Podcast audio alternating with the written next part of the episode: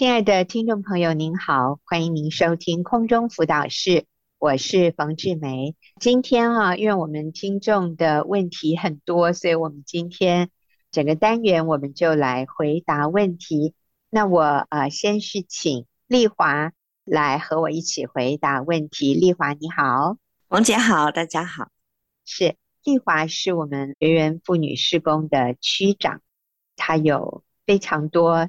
辅导姐妹的经验，所以今天前面三个问题都是姐妹提问的啊。那我们就来看第一个问题，是一位姐妹说：去年我发现先生有外遇，他也坦诚有一个月的婚外情，是公司的同事，他答应我不再联系。在发现后的日子里，我非常情绪化，每天哭泣，缠着他追踪调查。到小三那边留言，请他离开，结果反而没有果效。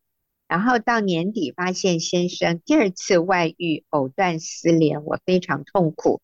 可是去年九月，我开始听空中辅导室，重新调整我的心态，不再情绪化，也不再调查，并且每天微笑对待先生。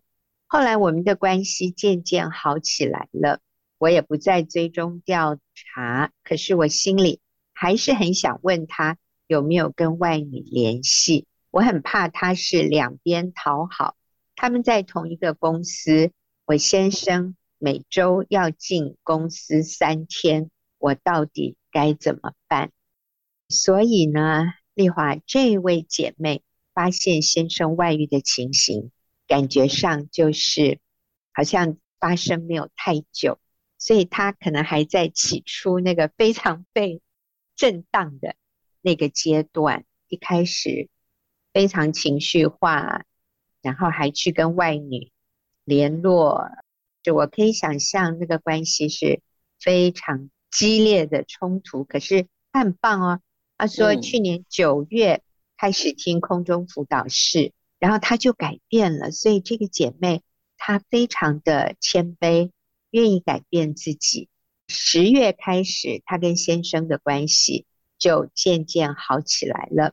可是现在她自己里面有一个问题没有解决，嗯、就是她很担心先生会跟外女，因为同一个公司可能还是会见面，嗯、所以她到底该怎么办？是，我觉得她也好真实哦，就是嗯，好想知道到底她先生是真的。悔改了没？是不是啊？已经断了？那还是说他只是表面对他好，但是他也对外女也好。但是他听过空中辅导师，他就很知道不要追踪啊，不要去查什么的。那但是他还还是很想知道。那我觉得这个是很真实的一些心理反应，跟他想要做的事。但是鼓励这个姐妹就是继续不要放弃，而且继续走对的路就对了。你看她之前她有两个不同的经验。一个经验就是他很情绪化，然后很闹，甚至去跟小三联络都没有好的结果。反过来，他用了另外一个方法，是他按照空中辅导师听到的这些方式，他渐渐情绪稳定，不调查，微笑对待先生，然后他们关系就开始渐渐好起来。所以这就是有效的方法，是对的方法。最主要是他先生也接受这个方法，所以是很好的。所以就是继续。走了对的路就继续走啊。嗯、那我举例一下，我记得我自己在几年前，因为我想要减重，那所以我用了一些饮食调整，比如说减少吃碳水化合物啊，多吃点蛋白质啊，然后运动，用这种方法，哎，真的还蛮有效，就是瘦了几公斤，而且都可以明显的看出来哈，有瘦。嗯嗯嗯。然后呢？很明显。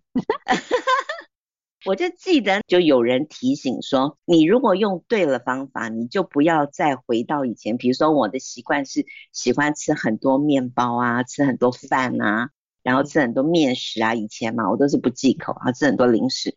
如果我已经改掉了那个习惯，我就不要再回去吃这样子的饮食习惯，我就可以继续不复胖。嗯，就是如果我吃回来，可能呃瘦了，然后又复胖。所以很多人减肥又复胖，减肥又复胖，就是因为我们用对了方法，后来又回去用原来的方式，就回到原来的体重。哎呀，真是我真是不节制。结果呢，疫情之后呢，又又开始没有节制我的嘴，然后呢，碳水化合物也还是有吃嘛啊，就是比较没有节制，给自己找很多理由了，反正就是不节制吃了哈。结果我现在又回来了，复胖了。所以，所以 重点是什么？重点就是走的对的路就继续走，千万不要那个没有效果的路，因为他之前已经用过了，他知道那是没有效的，是他自己经历的，还不是我们说了。后来他用对的方法就有用，不调查啊，情绪稳定啊，微笑对待先生啊，所以他就是要忍耐，千万不要去问问想说啊，到底他们分手了没有啊，或是然后有没有怎样。所以第一个就是继续走对的路，就不要走回头路。嗯，然后第二个就一定要放下。与其我们害怕先生在外遇，或者是说他外面有没有断，不如我们多用心经营自己的婚姻。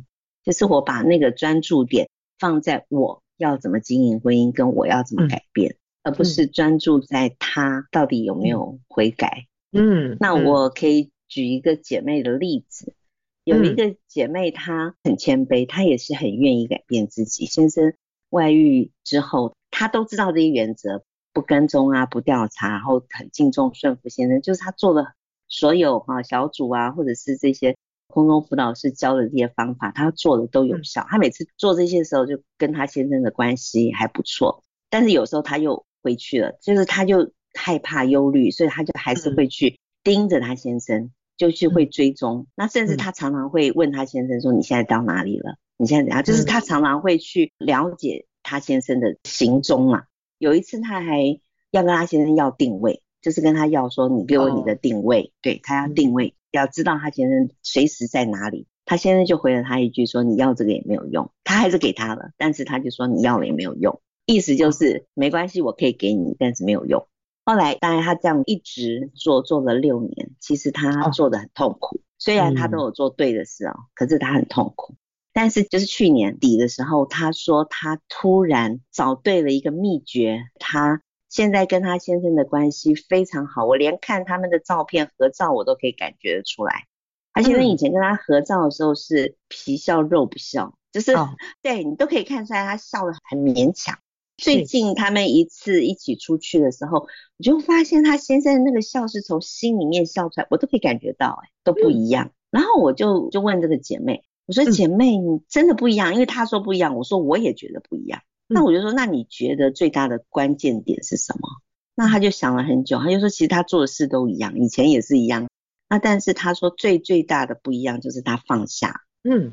所谓放下的这一点，就是他真的不再去定位他先生，也不再去管他先生到底跟外女有没有断。然后还有以前他都觉得他先生亏欠他，他一直要跟外女比较，你对外女比较好还是对我比较好？哦，是。对，我们也有告诉他，他先生真的其实很爱他，然后讲了一些他先生做对的一些地方，让他知道。后来他就真的觉得，对耶，他好像没有注意到他先生其实也是。一直很爱家，一直还是照顾家，并没有说要离婚。除了目前可能还是跟小三没有完全断之外了，其他的其实都是一个非常好的丈夫。姐妹就真的放下，她就说：“我现在真的是一个好丈夫，一个好爸爸。”她说：“我我就放下，我真的不再去管他外面怎么样，我就是做好妻子就好。”结果他下定决心的这个立志就已经完全改变了。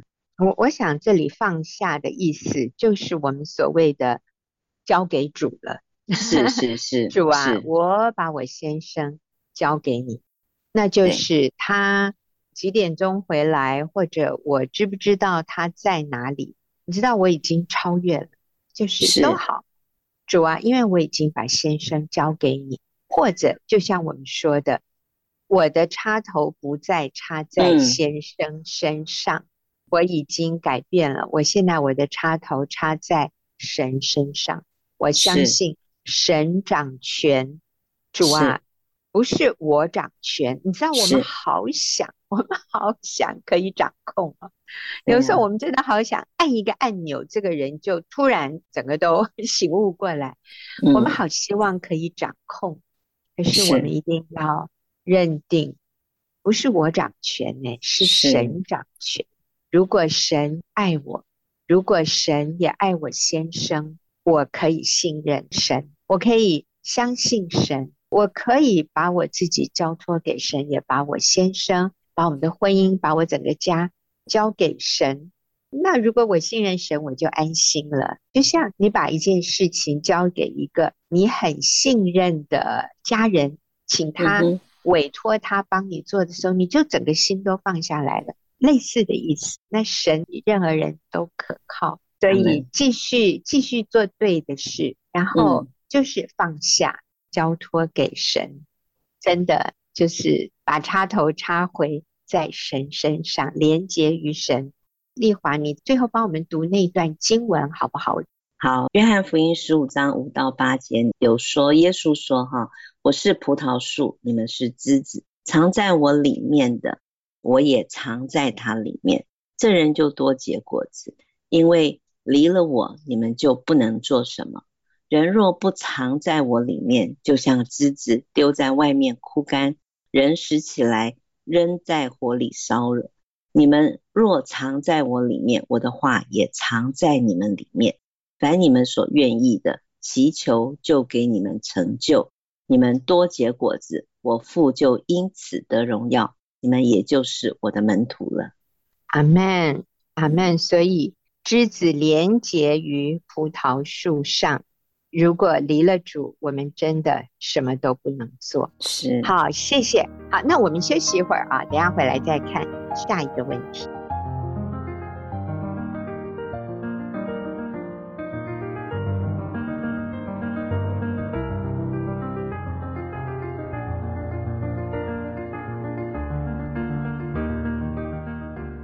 好，我们来看第二个问题哈，也是一位姐妹问，她说。丈夫外遇，因为债务，他需要到外地赚钱。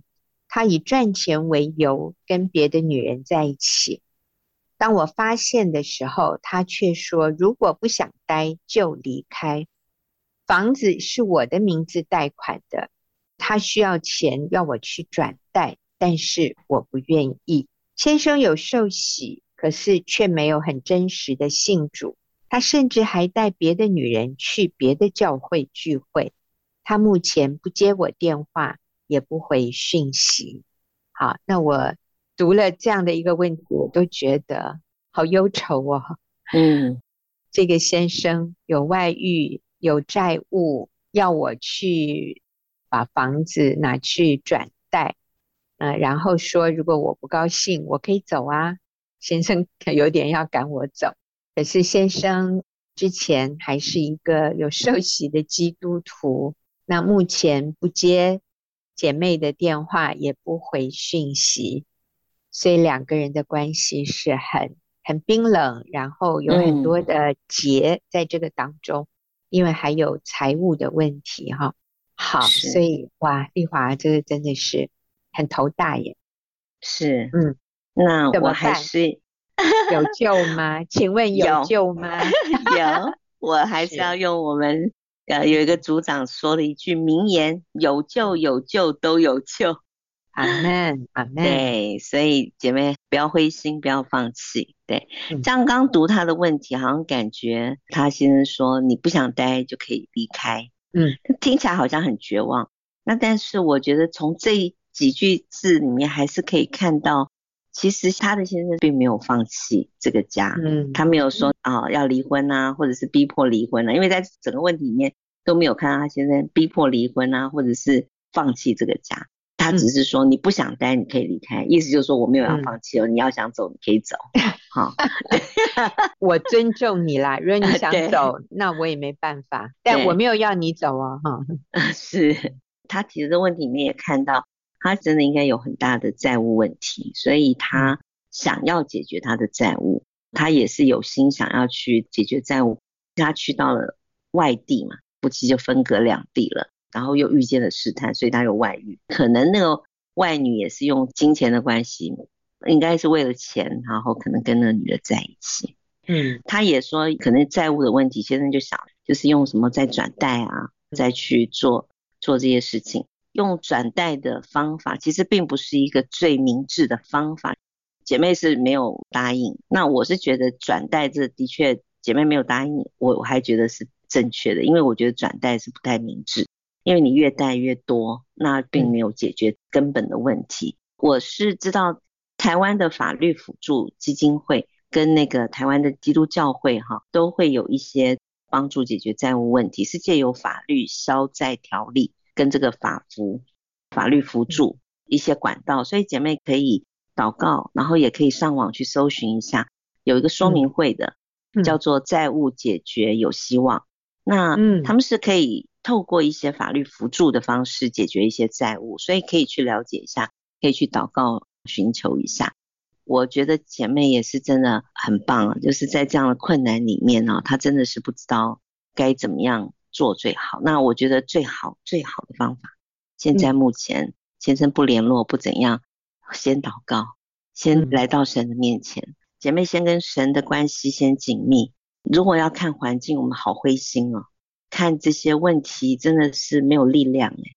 嗯，每次看到这样的问题，看到这么大的困难，就觉得自己好无力啊，然后好灰心。其实真的在主里面都有盼望，我们一定要回到神的里面。即便我们的信心再小，即便我们一点点信心，但是可以跟主求信心。抓我信，Amen. 但是我信不足，求主加添。阿门。对，嗯，所以为先生祷告，然后为我们的信心，求主增长我们的信心，让我们一点点芥菜种的信心、嗯、都可以改变，神可以改变。嗯，我在这边插一句啊、哦，嗯，我真的是很。阿曼。刚才丽华讲的就是没有信心，求主加添信心；没有力量，求主加添力量。前一阵子我就是看到圣经里面讲到耶稣在克西马尼园里面，他在那里祷告，因为他面对要上十字架，他里面充满了非常强烈的忧愁。忧伤还有惊恐，所以耶稣在那里祷告。耶稣祷告的时候，圣经说：“哎，真的很不好意思，我以前哦没有留意到这一节经文，可是我这一次我特别看到路加福音里面就讲到，有一位天使在空中显现，然后加添给耶稣力量。哎，我很惊讶，哎，耶稣还需要天使。”加添力量给他，是的，耶稣在那里祷告，他里面非常的忧愁，几乎要死。所以你说，我不相信耶稣会软弱，但是耶稣在那个时候有天使向他显现，加添力量给他。是，我想连耶稣都有天使这样的帮助他，耶稣应该是好像最不需要帮助的，对不对？可是，在他非常迫切需要的时候，天父仍然这样的加添力量给他。那何况软弱的我们，我们真的可以坦然无惧的来到诗人宝座前，为要得恩惠蒙怜恤，做随时的帮助。所以，姐妹绝对不要忘记这个最简单，可是是最重要也最有效的一个做法，就是我们祷告。求主加添力量，求主加添信心，你就会发现你可以越过，你可以越过重重的山岭，像山一样高的困难，你是可以越过的。是，我觉得他也提到，他现在是一个受洗的基督徒，但是他觉得他没有真实的信主，可能因为他的这些啊、呃，这些做这些事情。那我说他。呃，先生是属肉体的基督徒啦，对，他的确是可能没有活出那个真实属灵基督徒的样式。其实我们有时候也常常没有，我也是属肉体，那我们就常常需要经验神的慈爱赦免，然后要愿意被圣灵充满。那现在他先生是属肉体，所以我们是不是也愿意？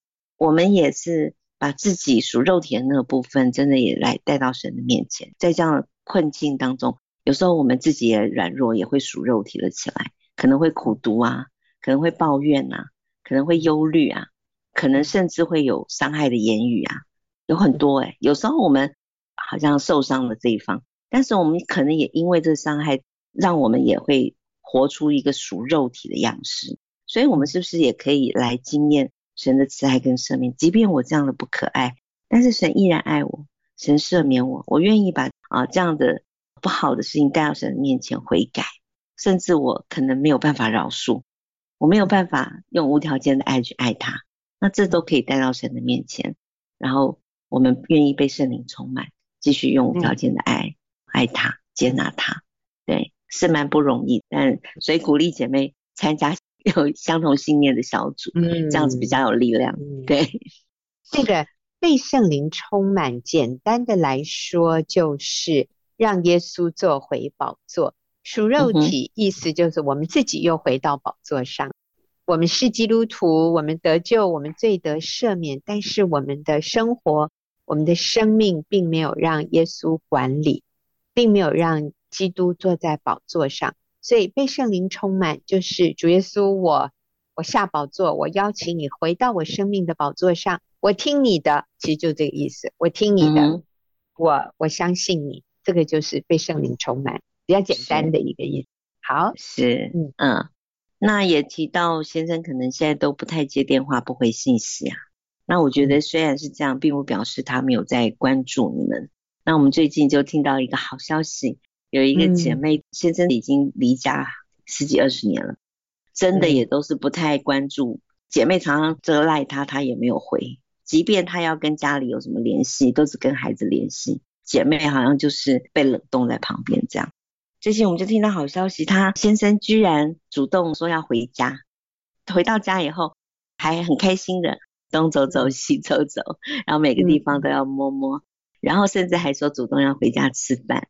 对啊，我们就说哇，神奇发生了。嗯，所以其实，在这么多年里面，姐妹虽然先生已读不回，但是他还是好有时候会留一些关怀先生的信啊，或是一些只字片语。这些信息其实他先生都有接收到，虽然他不接不回，对，但是时间到了，好像哎，突然就，这也不是神迹哎，其实就是一点一点累积，一点一点灌注，时间到了，真的就穿死了，嗯、滴水穿石，滴水穿石，阿门，阿门，是。是，好，真好，谢谢，我们也休息一会儿啊，我们等一下回来回答第三个问题。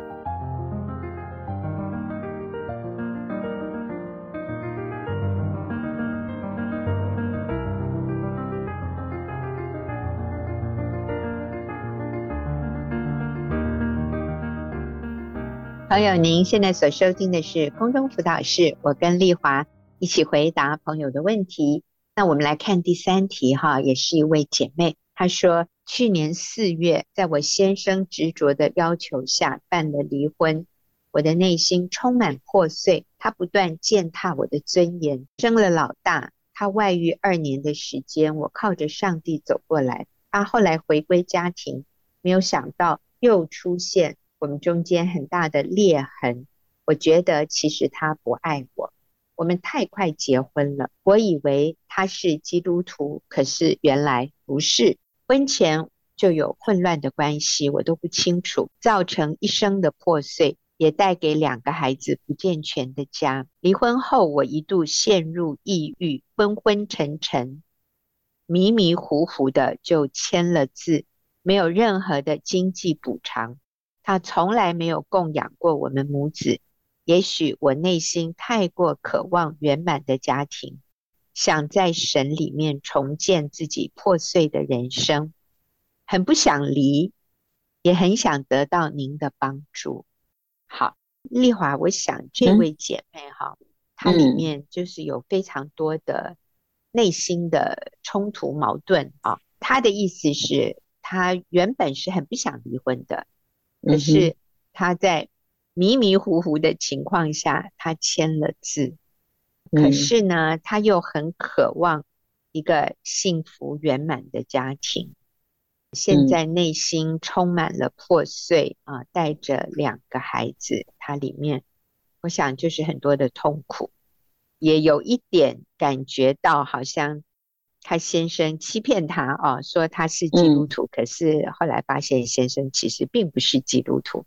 他觉得被践踏尊严哈，然后心里充满破碎。好，基本上就是他已经离婚了，然后很痛苦。好，所以我们要怎么样的给他一些鼓励，或者一些指引？嗯、好，是我觉得通常听到这样很很真实，就是很痛苦的这些例子的时候，我们都会发现，呃，有一个很大的原因，是因为他们相信了谎言，包括可能他相信了，他刚刚里面就提到一句，我看到了说，他说他先生，他觉得他其实不爱他，那其实他好像是之前有。有外遇，然后后来他又回归家庭，然后他们在回归之后，可能有一个重建的路程，在那个路程过程当中，他又发现了他很多的问题，最后下的定论是他先生其实不爱他。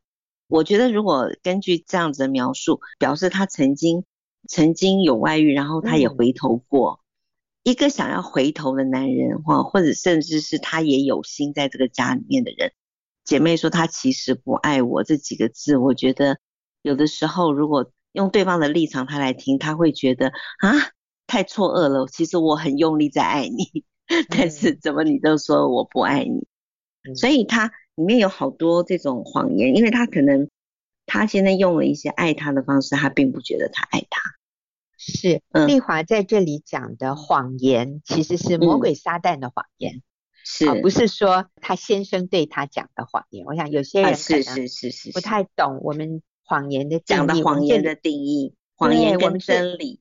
对，这里谎言的意思就是一些似是而非的理论，或者似是而非的一些道理，或者一些想法啊，但其实不是真实的，其实不是正确的啊。好，以前我碰过一个姐妹啊，那个姐妹就是她也觉得她先生完全不爱她。嗯，那我就说，那你想想看，你现在真的一点都不爱你吗？你有没有想想看，他对你做过了一些什么事情？他的爱的方式怎么表达？他爱你，他就想了很久都想不出来，听了很久，然后最后他终于想到，他就想说，嗯、那我想到一个，他真的停很久哦，才想到一个挤出来的。他说，他每次在我生日的时候都会送我花，那这样他爱我吗？这样算是他的优点吗？哎呦！好浪漫啊！对呀、啊，我就说他是啊，当然是啊。我其实也常在演讲里面提这个例子，我就问现场的听讲的人，我就问他们说，在座有哪些先生在你生日的时候会送你花？其实很少人，没有几个人举手。哎，对呀、啊，对，他说是哦。那个姐妹说送她花，她不觉得是优点的原因，是因为她说，那你还不如把钱给我，你不用买花给我。她期待的是你给我实质的的一些东西。啊，我不要花。那但是有些人会觉得你怎么都不送我花，嗯，所以就是那个对爱的定义啦。所以其实你说他爱不爱你，其实他爱，只是我们觉得他不爱啊。所以那个谎言的意思就是我相信了他其实不爱我，其实我没有真的认真去想，呃，他也有用他的爱的方式怎么样来爱我。所以我们要分辨什么是似是而非的一些谎言，什么是真理。我们要到呃圣经里面，或是到啊、呃，这个真理里面去寻找来面对谎言的一些方式啊、呃，要分辨谎言跟真理。哎，我们有一个小册子啊，我不知道它可不可以上网，应该可以搜得到，就是婚姻风暴中的谎言大揭秘。嗯，在我们的那个金香女人专栏里面可以搜寻得到，这个里面有非常非常多可以帮助我们如何去分辨谎言，然后有什么真理可以去应对。另外一个就是很重要，其实姐妹。一直想说他其实是不想离的，我觉得很棒啊，嗯、真的是不要离。但是目前已经离了怎么办？那就是复婚咯，就是积极的去复婚，嗯、积极的。那复婚不是等着他改变我才要跟他复婚，嗯、不是等着他来主动说我要复婚才复婚。我们可以主动去改变这个关系，嗯、我可以主动的改变我自己，嗯、我可以重新的去看见他爱我的地方。我可以重新的去看见，在这个婚姻里面，既然我不离，我们既然是神所配合的，就是我们是一体的，我们曾经是一体，应该永远就是一体的。对，所以我要去回到原来那个婚姻当中，我也有我该面对的地方，我也有该面对的问题。那我是不是可以很仔细的把我该面对、该负的那个责任的那一半的我自己该负的那个部分先做好？然后对，对结果交给神。我想啊，最后我就要举一个例子。刚才丽华有提到说，我们有一位姐妹，她先生离家十几二十年，其实是十六十六年，我们都觉得好久了。是是真的 非常非常久，但是姐妹就一直都没有离婚。先生有提出来啊，要离要离，嗯，那姐妹不同意，那甚至有好长一段时间，先生就是。完全不给任何的呃生活费用啊，那他跟孩子也是经过非常困难的一个阶段啊。那但是我们说，最近先生说他要回来了啊，还回家来吃饭。这位姐妹讲了一句话，我们在小组里都觉得好感动。她说：“我觉得很奇妙的是，我里面对先生没有任何的苦毒。”我对先生没有任何的怒气和怨恨，嗯、他说我对他只有爱。嗯、啊，那我们都说这个真的是不可思议的事，这是神机。他说这是神，因为只有神做得到。嗯、那我就问他，哎，我说某某人，那我访问你，为什么你对你先生十六年，不管你们？当然，后来他先生有跟孩子比较多的互动，可是跟他是完全不理不睬的啊。嗯、那我说，为什么你对他没有任何的苦毒，还有怒气怨恨？这个姐妹的回答让我们都好感动。她说：“因为我发现我也是罪人。”她说：“我发现过去我先生之所以会离家，我犯了很多的错，我也曾经。”伤害他，我曾经是那么自我为中心，我要先生都听我的。他说我先生只是让我，可是当他让我的时候，嗯、我就觉得自己很了不起。他说我真的是那个无可救药的，就那种公主病的女孩子。他说我先生离家是是可以理解的，而今天他愿意回来，我当然对他没有任何怨恨，没有任何的。苦读哈，姐妹也说，其实爱能遮掩许多的过错，是真的是这样。那就是饶恕。为什么你可以饶恕他？嗯、因为你发现你自己也是罪人。嗯、所以我想是这样的一种谦卑的心，在神面前能够帮助我们解除我们心里对对方的埋怨、不满、苦毒。姐妹，我鼓励你，你先来经验主耶稣对你的赦免。我们要看到我自己也是罪人，嗯、那耶稣都赦免我，免我的债，嗯、那我也可以这样的去饶恕我的丈夫。当你饶恕了你的丈夫，你再来跟他走复合的路，你跟先生说：“老公，你可不可以再给我一次机会，让我们重新来过，可以吗？”嗯谦卑的去请求先生，再给你一次机会。我相信上帝会祝福你，上帝会帮助你的。嗯、是好，呃，谢谢丽华啊。那我们休息一会儿，等一下我们再回来回答最后一题。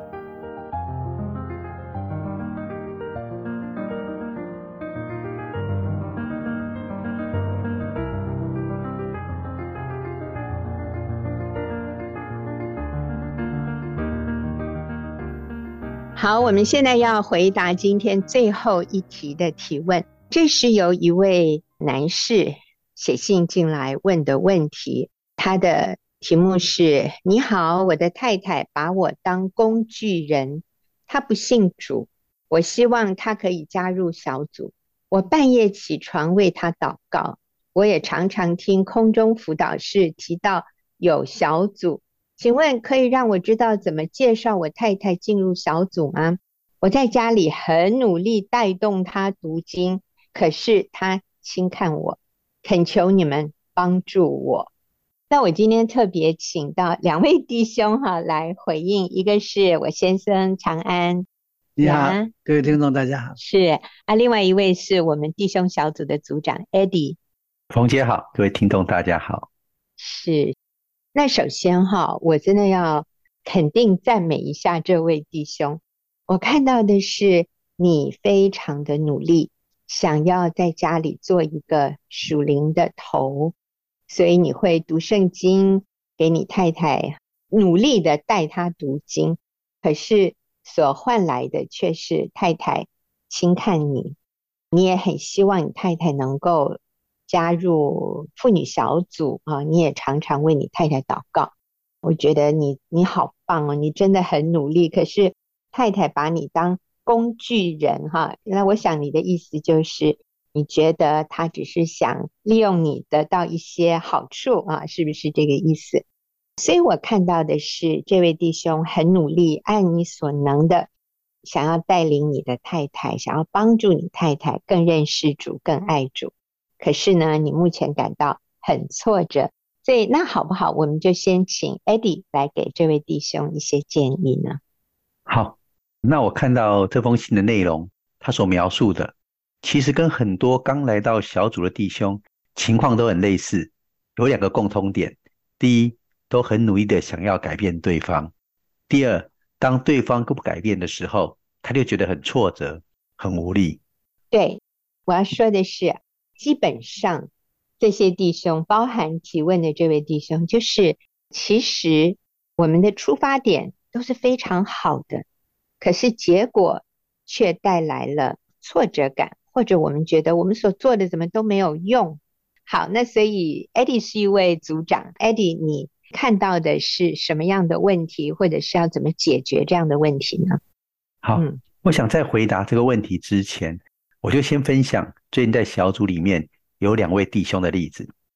有位弟兄，他的太太平常其实都很好，可是情绪一来的时候，就会开始挑剔他。这时候不管他说什么、做什么，太太都很有意见，会一直碎碎念。那如果他想要离开现场，想要先躲起来，太太就会更生气。所以这位弟兄，他每次发生这样的状况，就在小组里面请大家为他太太祷告，希望他的太太不要那么容易有情绪，也不要有那么多的负面的想法。最近有一次聚会结束之前，我就问他有什么需要为他祷告的，他就说还是一样老问题，希望我的太太不要有那么多的负面想法，也不要那么容易有情绪。可是刚讲完的时候，他立刻说：“哎，等一下。”刚刚讲的不算，擦掉重来。我要请大家为我祷告。如果下次再遇到类似的状况，就请上帝给我耐心和智慧，知道怎么样正确回应太太的情绪。我想各位听众，你们觉得刚才这两个祷告有什么不一样？第一个祷告是：上帝啊，请你要改变我太太。第二个祷告是：上帝啊，请你要改变我。下次再遇到类似的状况。我要用不一样的方式来回应太太，我愿意学习用合乎你心意的方式来回应我的太太，是因为他在小组久了，他就越来越能在生活中操练我们小组的信念，那就是我不能改变别人，只能改变自己。所以，我们不要把焦点摆在对方要不要改变，什么时候改变，而是把焦点都放在自己要如何改变，还有自己跟神的关系。嗯。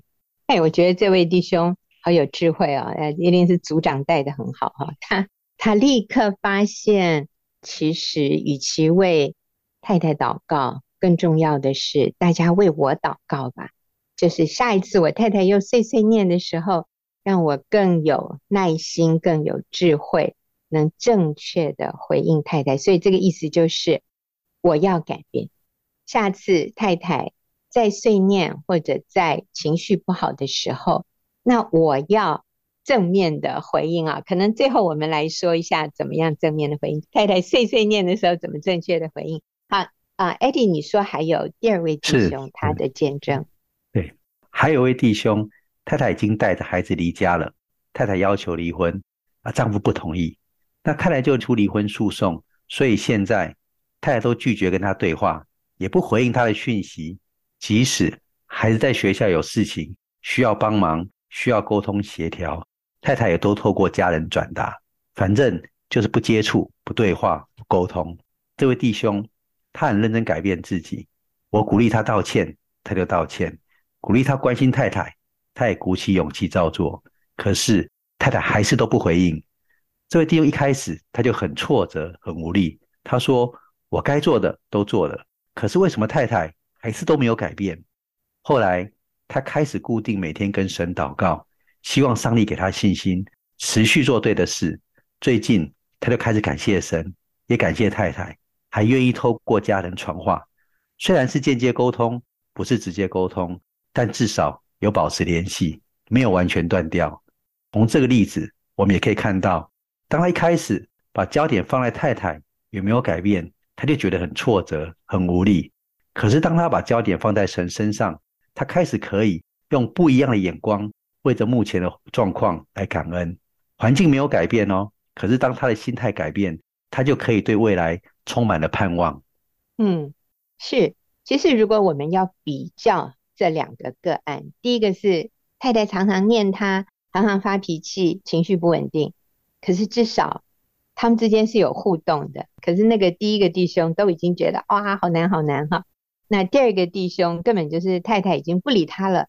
可是当他愿意改变自己的时候，哦，他发现其实还是有很多可以感恩的。他的情绪是虽然情况这么不好，但是他是可以稳定，他是可以正面的。那所以如果要做一个结论，那 Eddie，你给这位弟兄的建议是什么？好，我想我们就给这位弟兄建议。第一个，我不能改变别人，我只能改变自己。所以，我们不要把焦点摆在对方，他要不要改变，他什么时候改变，而是把焦点都放在改变自己。第二个建议是，如果我们一直都把焦点放在太太有没有改变，我们就会觉得很挫折、很无力。